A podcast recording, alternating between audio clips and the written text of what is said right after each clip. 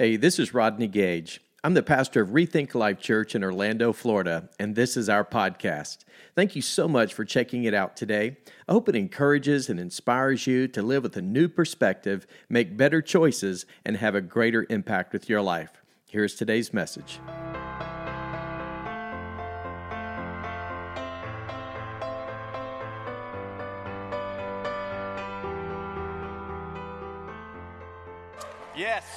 Hey, we are um, we are excited today. We're wrapping up a series that we've been in over the last uh, several weeks, and it's just amazing how many people have responded.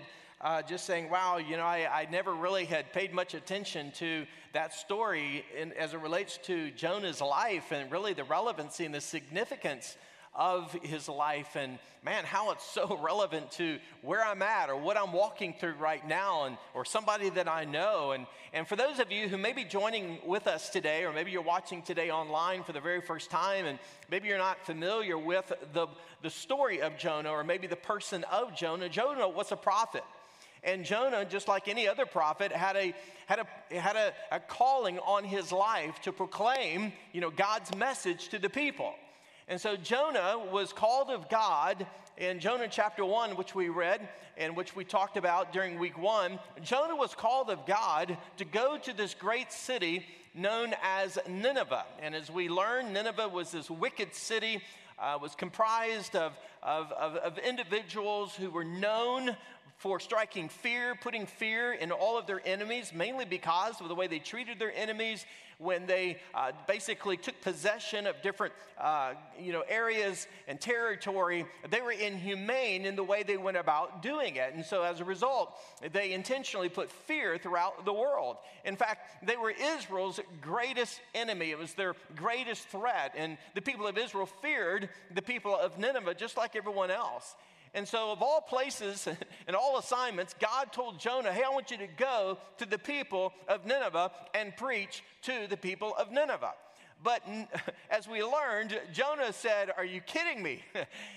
thanks, but no thanks. I'm not going to Nineveh. So, the Bible, we learned in chapter 2 that as a result, what happened was is that uh, Jonah decided he was going to go do his own thing. So he fled. He went the opposite direction to a place known as Tarshish, some nearly 2,500 miles away from the target destination of Nineveh. So he bought a ticket, he set sail, and he, uh, he's on this cargo ship. Well, as a result of his rebellion, God sent a storm. And he's asleep. Captain of the ship goes, wakes him up. The sailors are freaking out. This raging storm is, is, is you know, creating havoc, and these, these sailors thought they were literally going to lose their lives, and they realized that, man, something must have taken place to cause this storm. Who's the guilty party? Who sinned? Well, Jonah was asleep. The captain wakes him up. They bring him out. They cast lots.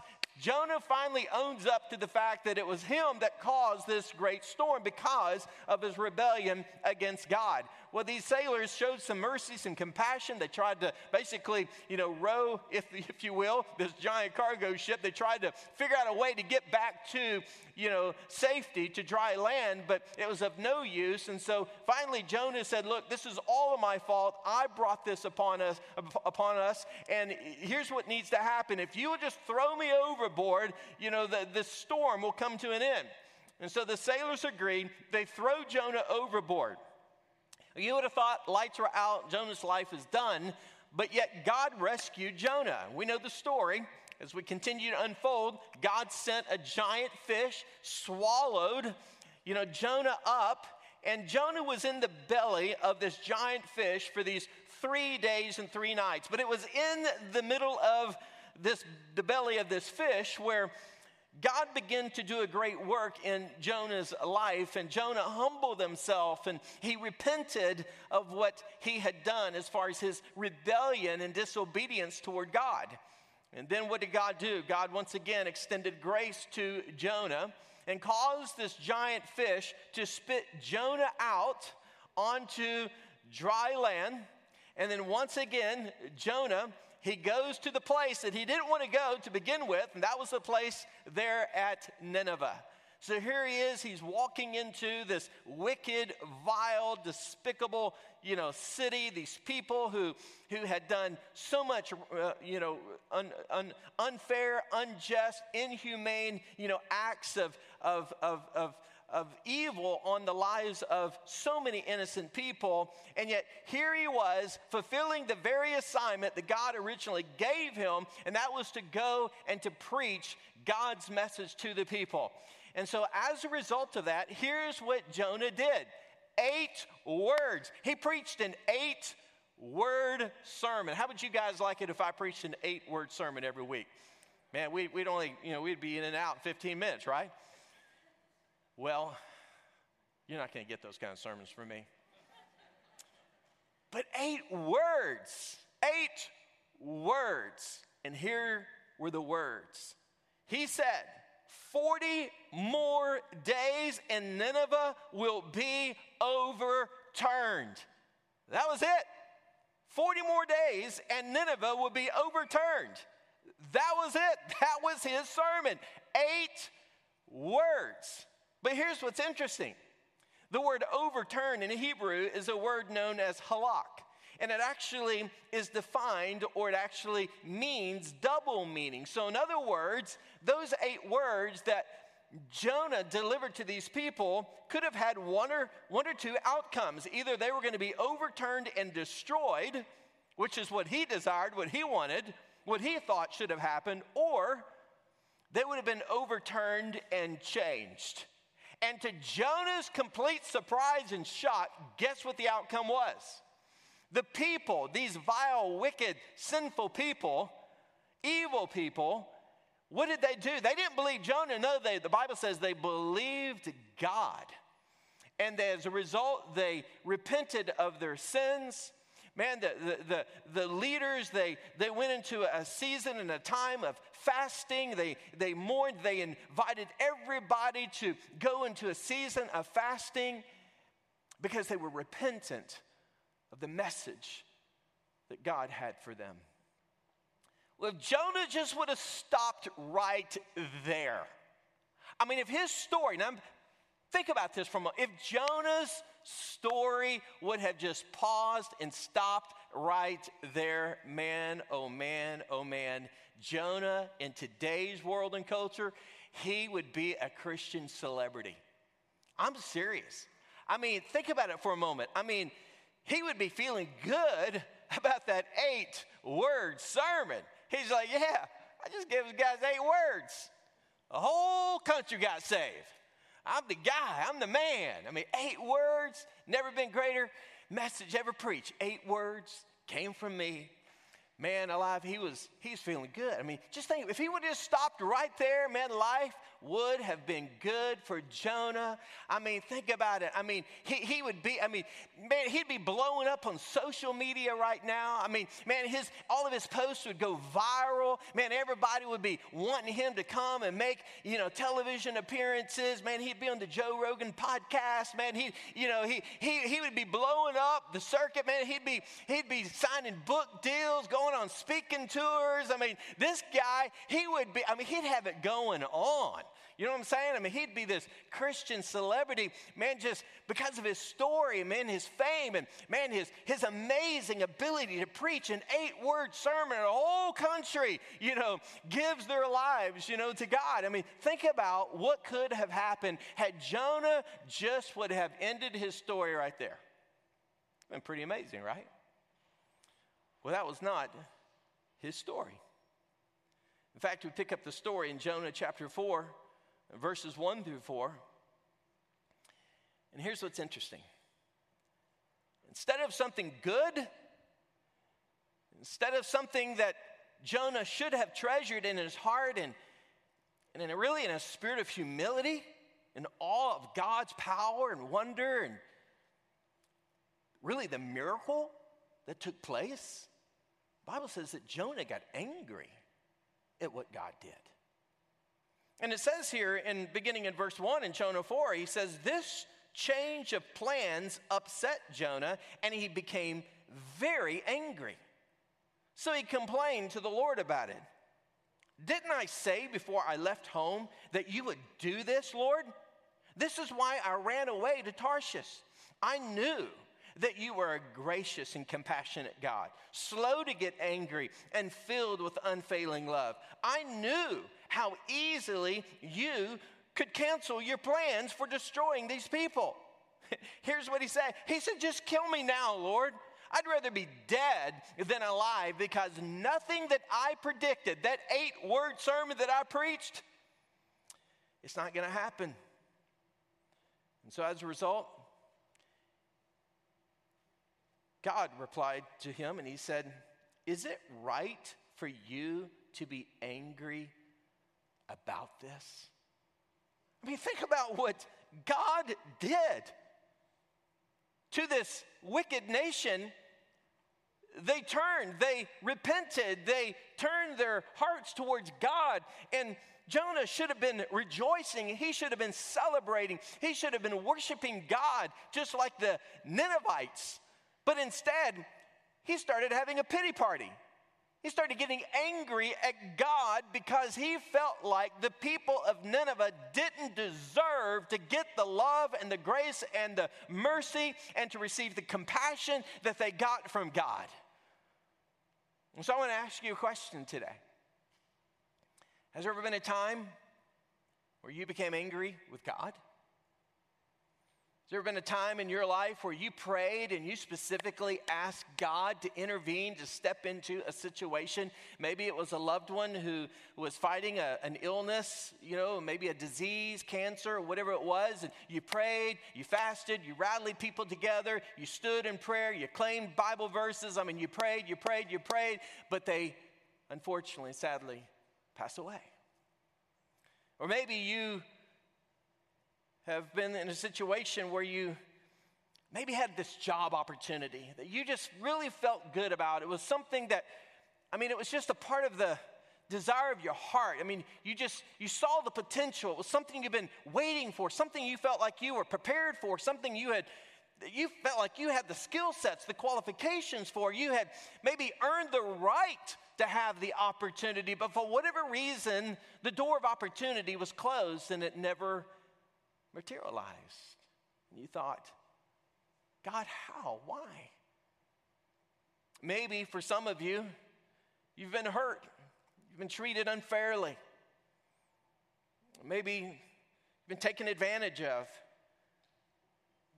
And maybe as you look at whoever that person was that did something unfair to you, that was hurtful for you, maybe they're living their best life. And you're thinking to yourself, I'm still carrying the wounds that this person caused me. I, I, it's unfair. It's, it's not right for those people to get away with what they've gotten away with. They're the ones who'd be, who should be suffering, not me. Have you ever found yourself expressing these kinds of emotions to God? Like, God, why in the world? God, it doesn't make sense. God, why could you, why would you allow something like this to happen? God, how could you do something like this? It's all of these type of emotions that sometimes can sabotage us. Some of, some of you are going to go through that on Tuesday. Maybe the candidate that you voted for didn't get elected, or you know the, the, uh, the overall outcome of whatever political party you're with, you, you know the result isn't what you hoped it would be, and now all of a sudden you're angry at everybody. You're kicking your cat, kicking your dog, kicking your husband, kicking your wife. You're like, it's your fault. You blame everybody. You blame God. You know, God, you know, how, God, if you really cared about our nation, whatever. Always looking for somebody to cast blame to. We're always looking for somebody to point our finger at. We're always looking for somebody to kind of vent our anger and our frustration and our confusion when it comes to the things that we don't like, things that we don't understand, when it comes to the outcomes that we didn't want to see. Well, there are three things that I'll quickly just want to share with you from Jonah's life that I think we can all relate to and I think we can understand maybe where he's coming from because it doesn't make sense. I mean, why in the world would God show that kind of grace and mercy to a group of people that were so wicked and so evil? And yet, Isaiah 55, verses 8 and 9 says it this way God says, My thoughts are completely different from yours, says the Lord, and my ways are far beyond anything you could imagine. For just as the heavens are higher than the earth, so are my ways higher than your ways, and my thoughts higher than your thoughts. So, the first lesson that we learn from Jonah's life is this God's ways are different than our ways.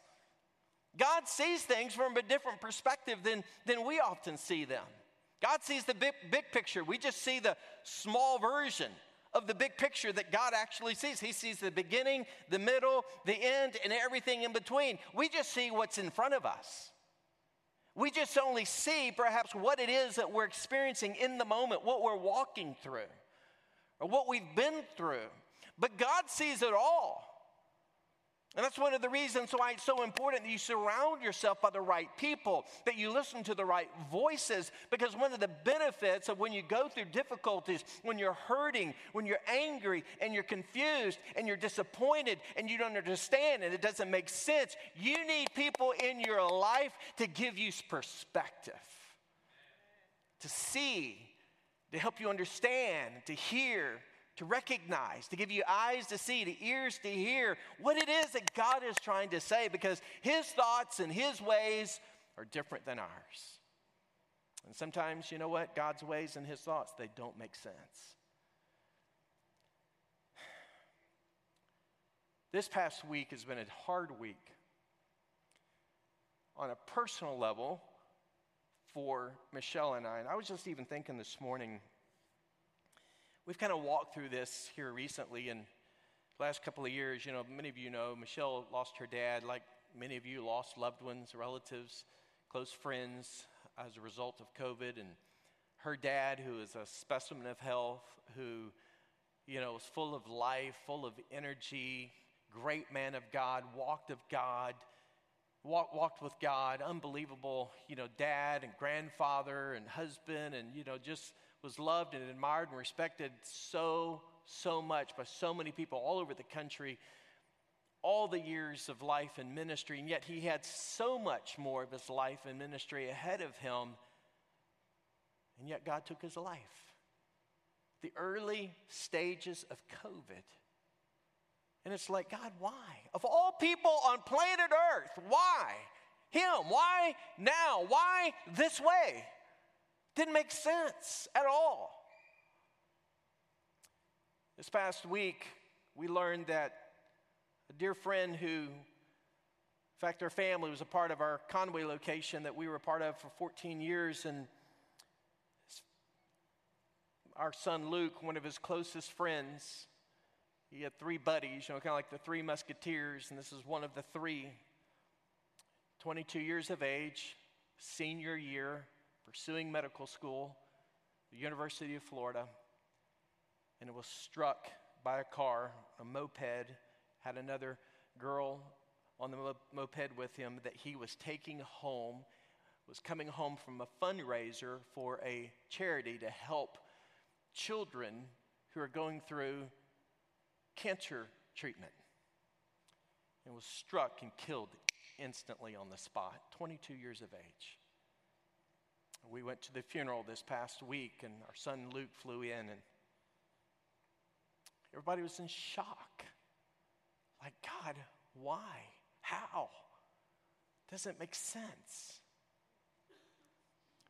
A week ago today, very dear friend of Michelle and I, who we've had the opportunity to have a spiritual impact on, and a family over 20 years ago that we got to know and started coming to our church. And he was a very successful attorney. And uh, while he was on a spearfishing trip with some colleagues, some other attorneys in the Bahamas, he was down below and uh, ended up having a seizure while underwater. And they thought he was joking and then they realized the seriousness of what was going on. They ended up airlifting him and literally was fighting for his life was in the hospital for six months. Michelle and I walked through this process with him during that six month journey. And the doctor basically informed his wife during those early stages that he would basically have no meaningful life with the outside human world. He was going to be basically without speech, without any mobile function. We ended up defying all odds. He was paralyzed on the entire left side of his body, lost the uh, sight of his left eye, and was basically in a wheelchair. But he fought against the odds of those 20 years. In fact, he, they just celebrated his 20th year anniversary since that accident. And last Sunday, a week ago today, through a very, very freak situation. He was out by the pool unattended and ended up falling into the pool and he drowned and he died.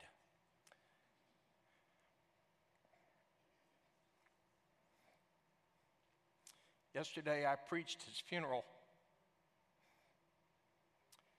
before a group of high profile attorneys and judges in our city in Central Florida and throughout our state that came to pay the respects.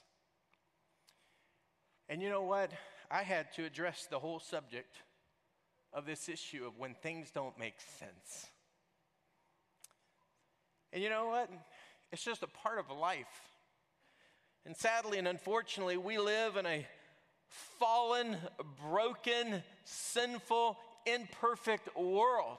And no matter how much we try to understand it, no matter how hard we try to wrap our mind around it, we just have to understand and accept that, listen, God's ways are bigger than our ways, His thoughts are higher than our ways. And listen, God's wrath rains on the just and the unjust. In other words, bad things happen to good people, and good things happen to bad people. And there are just some things on this side of heaven that will never, ever make human sense.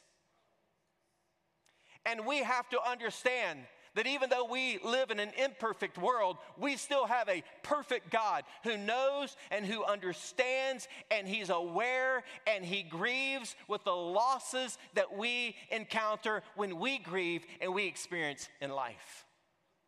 In fact, God gave us the human emotion of grief and anger.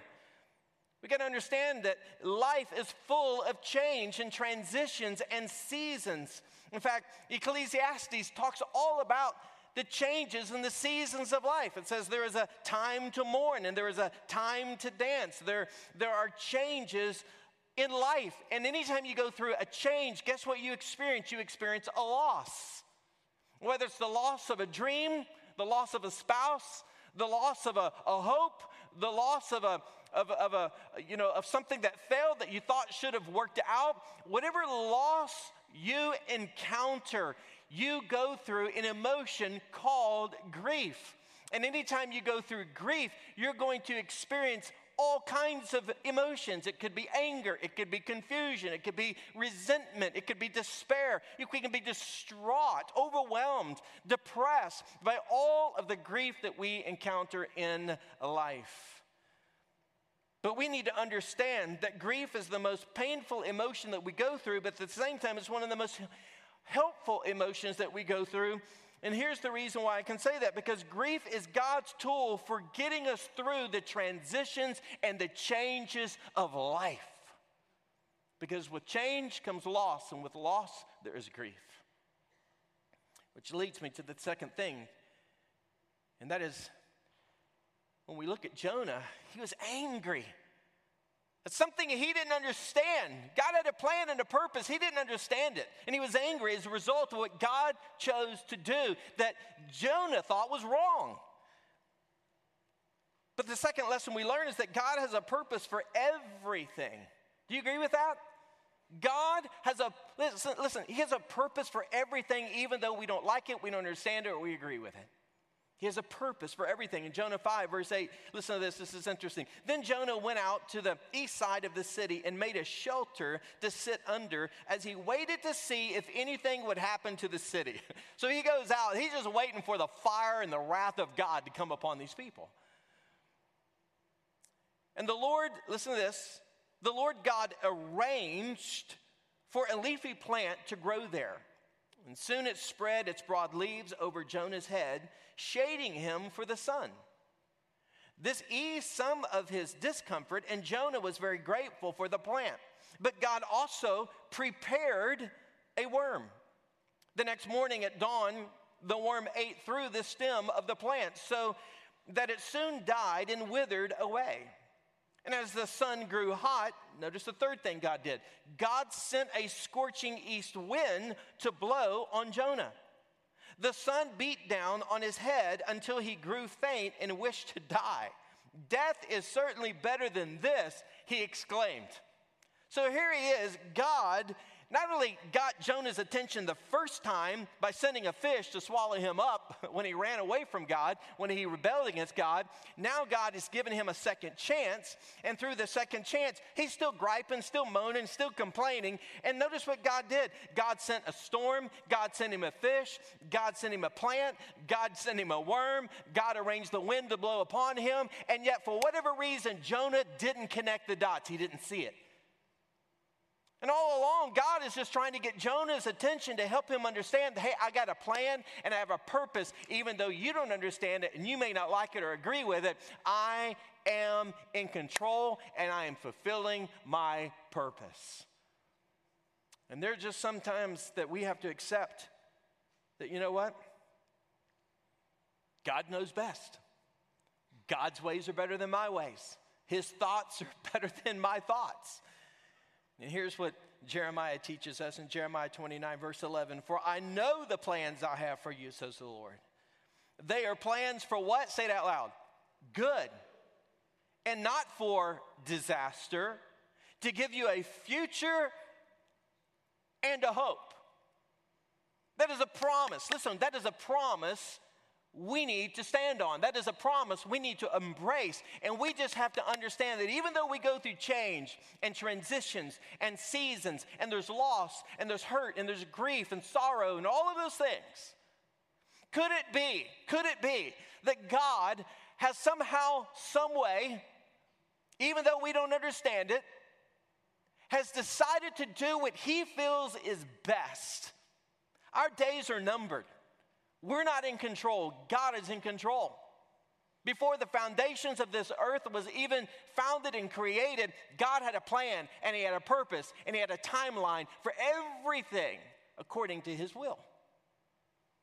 And so it might be that God wants us to recognize and understand that He has a purpose in all things. God causes not bad things to happen, causes everything to happen, no, in all those things, God still is able to turn it around for the good for those who are called according to his purpose. So it might be that you'll never have a testimony in this life until God first places you through a test.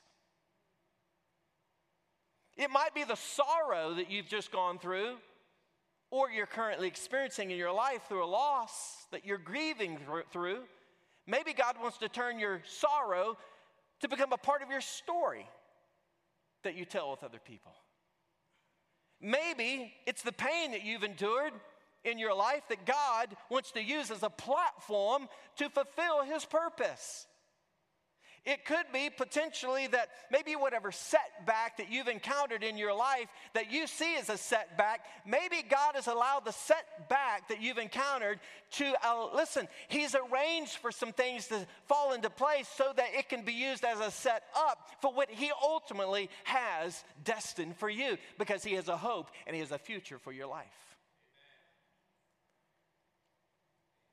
Is this helping anybody? Because it might be that God allows you to experience something that other people need to hear, need to see, need to understand to validate that God is who he says he is, and God will do what he says he will do.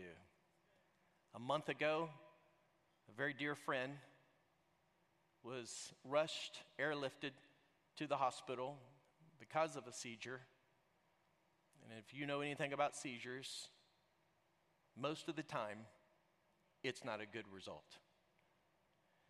But through prayer, and through God's plan, and through God's purpose, through God's faithfulness, God was not finished with what He began, and as a result, He allowed this individual to experience a miracle so that that miracle can be turned into the greatest ministry he could ever imagine.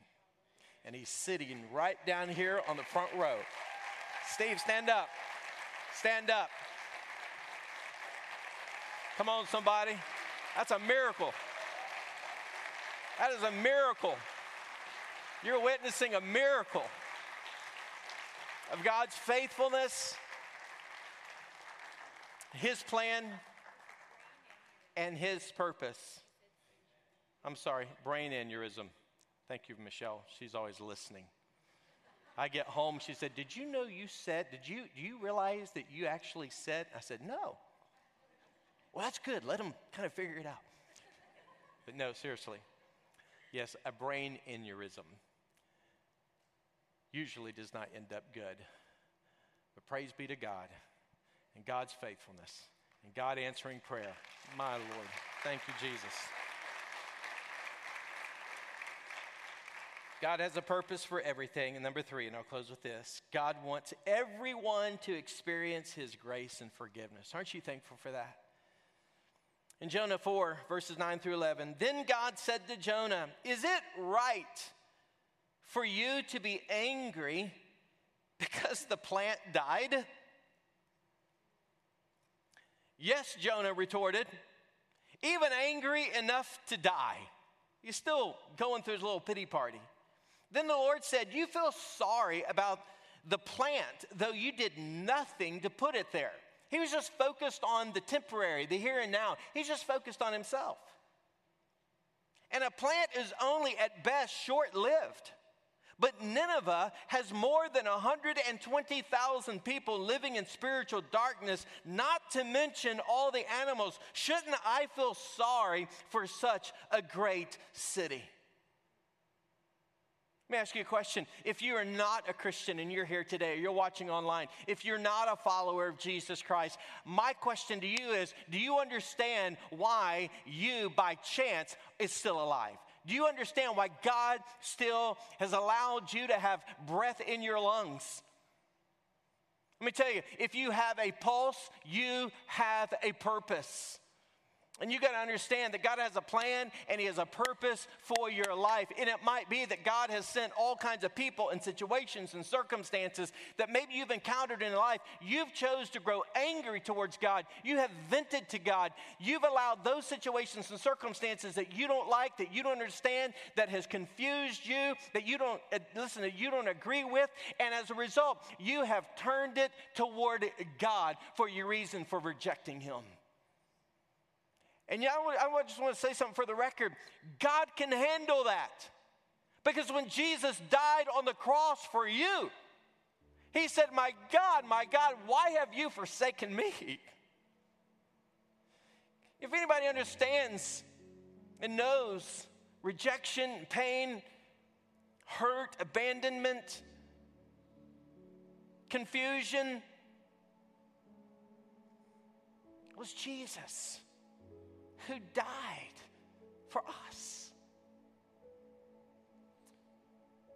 Because he has a hope and a future, he has a plan and a purpose. And he came to rescue us from our sin, to forgive us, so that we could be in a right relationship with God through his son, through Jesus.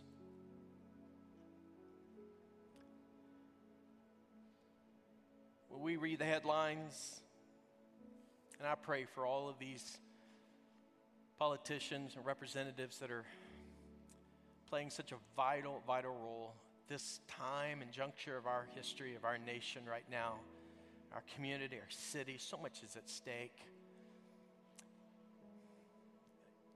And when you look at the headlines, when you read the internet and watch the stuff on the internet, and you, you hear all of the talking heads, and you see the images, and you, you, you just see all the sinfulness, the wickedness, the evil, the unjust, the things that don't make sense. When you see all of these things happen, you see the negativity of our world.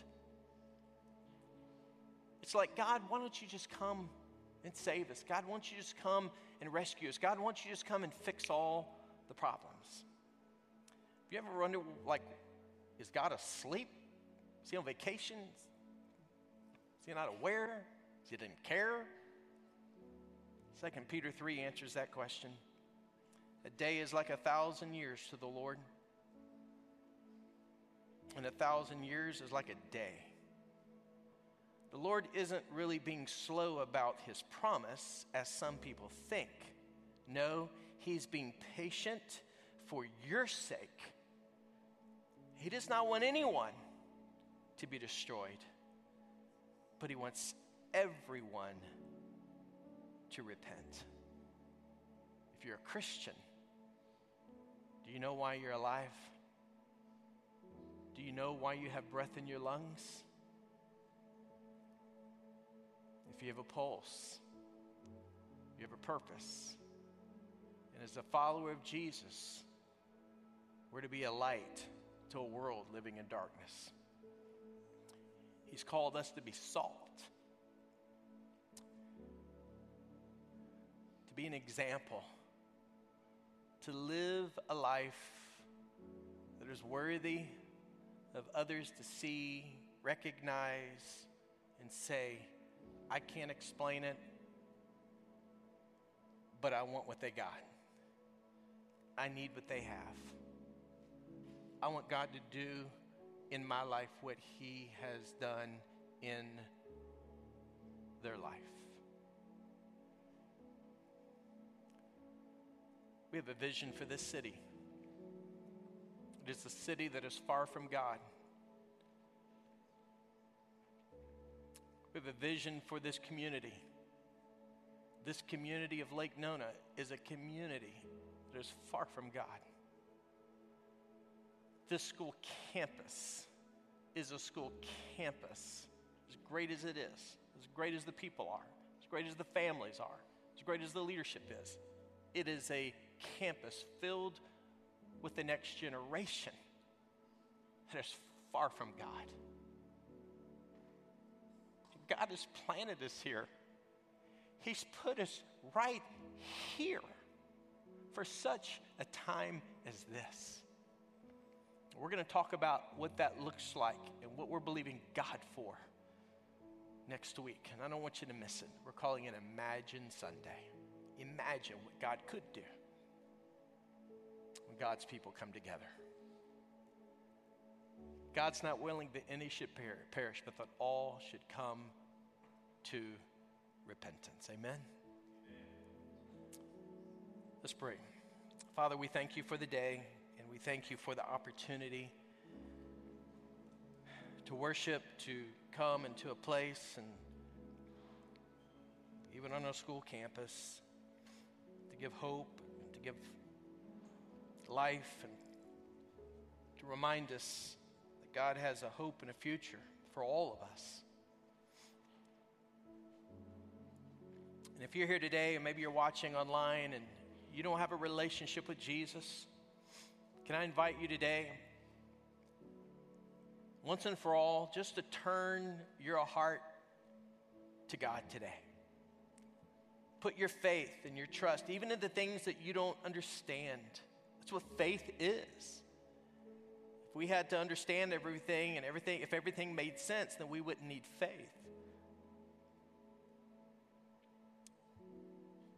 But it's like the quote of taking the first step. Faith is like taking the first step, even though we don't see the entire staircase. And today, maybe that first step for you is putting your faith and your trust in Jesus. Believing that He died on a cross, He paid the ultimate price for your sin, and He came back to life. And if that's your need today to put your faith in Jesus, to trust Him as your Lord and your Savior, would you be willing to pray this prayer in your heart? Just say, Dear God, I confess to you that I am a sinner. I turn from my sin, and today I believe that Jesus died, He arose again, and today I'm inviting Jesus into my heart and into my life to be my Lord and Savior. Thank you, Jesus, for saving my soul. Our heads are bowed and our eyes are closed, if you prayed that prayer, would you let me know by just holding up your hand high toward heaven today, saying, Yes, count me, count me in. I just prayed that prayer and I'm ashamed to admit it. That's awesome. It's wonderful. Thank you. Father, we celebrate with these that lifted their hands. For those that may have prayed that prayer online, Lord, we just stand with them today and affirm them. And Lord, for the rest of us who know you, who have a relationship with you, Lord, we know that you've rescued us so that we can help rescue others. So, Lord, help us to be mindful as we go out and about throughout our week. Help us to be saltier salt, brighter light to a world that desperately needs Jesus. We pray this in His holy name. Amen and amen. Come on, everybody, let's give God a little shout out of praise. Amen. Well, hey, quickly, if you uh, prayed that prayer with me a moment ago and you raised your hand acknowledging that you did so, a couple of things, or maybe you prayed that prayer online, let me ask you to do two things. Number one, make sure you fill out the Connect card. Looks just like this. You can drop it in the offering container. Uh, but please let us know that you prayed that prayer by putting a little check in that little box that says, I'm giving my life to Jesus Christ. And even more importantly, we'd love for you to take it out to our next steps table and we would love to give you a little booklet that I put together called Rethinking Life Every Day. And uh, this would be a great next step, a tool that you can take and apply, helps answer spiritual questions you have, as a little 30 day reading plan through the life of Christ to help you get started in reading your Bible, but it'll outline some next steps in your spiritual journey. So you can stop by the next steps table on your way out today. We'd love to give you one of those. If you watched online, just all you got to do is just type in the words um, I decided. Just put I decided, and we'll send you a digital version of that booklet as well. And if you're a guest with us, please stop by today. If it's your first time with us, stop by, pick up one of our gift bags uh, there at our Connect 10. It's just our way of saying thank you for coming. And today is our welcome party. So when we're dismissed, uh, we would love to invite any of our newcomers and those that are new to the community, maybe new to our church, to come and join us for a brief time. It's going to be an awesome time as we get to know each other, put faces and names together, and uh, help you hopefully find a place that you can truly call home here in our church community. And then today, let's continue to be faithful and generous with what God has called us to do as believers as we bring the tithe, as we honor the Lord in this area of giving. And because this is the first Sunday, you know, one of the greatest reminders on the first Sunday of the month, you know, in Proverbs 3, it talks about to honor the Lord, to bring our first fruits. So we're going to give God our first, we're going to give God our best, and we're going to trust Him to meet the needs according to His glorious riches in Christ Jesus. And so, as God sees fit, He will take care of us, He'll provide for us as long as we put Him first. So, let's be faithful in this area as we advance the gospel, as we advance God's purpose and plan, as we advance our church to do what God has called us to do. So let's pray over the offering today. We, Father, we thank you for the opportunity to be able to give, to be able to worship through giving. Thank you for the opportunity for us to sow, to invest in the things that are truly going to last forever. And that is men and women and teenagers and boys and girls. And Lord, we pray in Jesus' name, God, that you'll take it, use it, multiply it to help make an even greater impact for you. For we pray this in Jesus' name. Amen and amen.